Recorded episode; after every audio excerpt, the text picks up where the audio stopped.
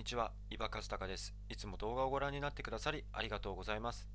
よろしければ動画下の赤いチャンネル登録のボタンを押していただけたら嬉しいです。では今回の動画の内容に入っていきます。今回のテーマはこちらです。ぬいぐるみは生きているのかですね。はい。私はぬいぐるみ心理学をお伝えしてるんですけれども、その中でね、鍵になってくるのがぬいぐるみと意識して関わっていくことです。で、ぬいぐるみが好きか嫌いかに関係なく、ぬいぐるみと意識して関わっていくことで悩みを解決したり、願いを叶えていくことができます。で、よくね、もらう質問の一つに、ぬいぐるみって生きてるんですかという質問を受けることがあります。今回はね、私がぬいぐるみ心理学を開発する中で、たどり着いた結論をお伝えしていきたいと思います。生きてるのかどうか、その理論的な背景を解説していきます。で、まずそもそもぬいぐるみが誕生した背景を見ていきたいと思います。歴史を振り返ると、ぬいぐるみはいつから誕生したと言われているでしょうか。答えは古代エジプトの頃と、諸説あるんですけど、古代エジプトの頃と言われています。でもちろん今みたいなふわふわしたぬいぐるみが当時あったわけではありません。例えば藁で作られたり土で作られたお人形、これがぬいぐるみのルーツと言われています。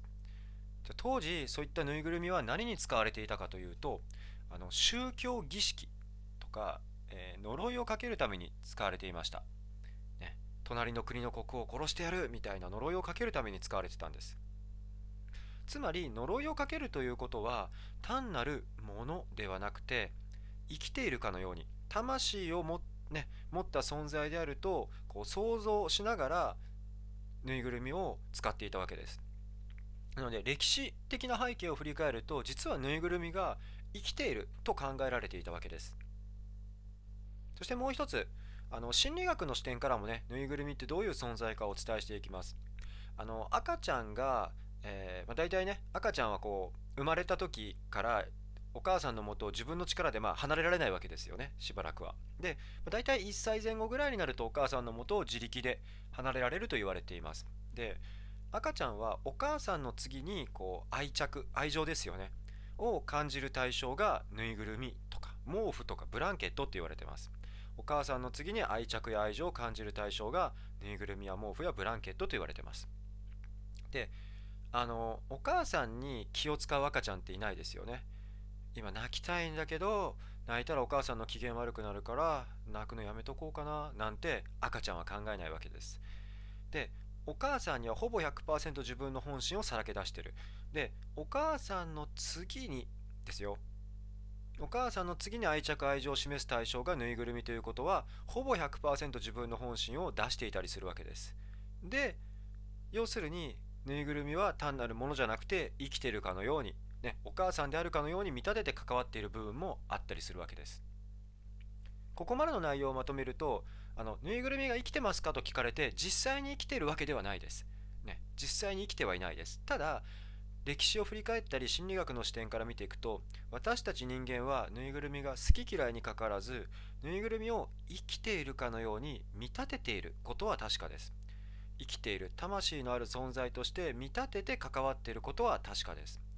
なので実際には生きてないけれども、生きているかのように感じるということは、これ正しいと言えるわけです。で、私はぬいぐるみ心理学において、ぬいぐるみを意識して使いながら自分で自分の本音に気づけるようになっていくことを目指しています。先ほども心理学の背景でお伝えしたように、赤ちゃんはお母さんの次に愛着を示すのがぬいぐるみ、つまりほぼ 100% 自分の本音をぬいぐるみにさらけ出してます。で、私がぬいぐるみ心理学を開発する中で、赤ちゃんとか幼い子供だけじゃなくて大人も、そしてぬいぐるみの好き嫌いに限らず、ぬいぐるみと関わる中で自分で自分の本音をさらけ出しているということが分かったわけです。はい。悩んでいるならその悩みを解決するヒントであったり、願いであったらどんなことを願っているのか、そして実現するためにどうしていけばいいのか、そういったヒントを実はぬいぐるみと関わる中で見つけていくことができたりします。もちろんね、自分と向き合う上での大切なポイントは無料メール講座で詳しく解説していくんですけれども、ぬいぐるみと意識して関われば関わるほど自分の本音に気づけるようになる。で、本音に気づけるからこそ、それを生かして行動することで本当に望む毎日を手に入れていくこと、実現していくことができるようになると言えるわけです。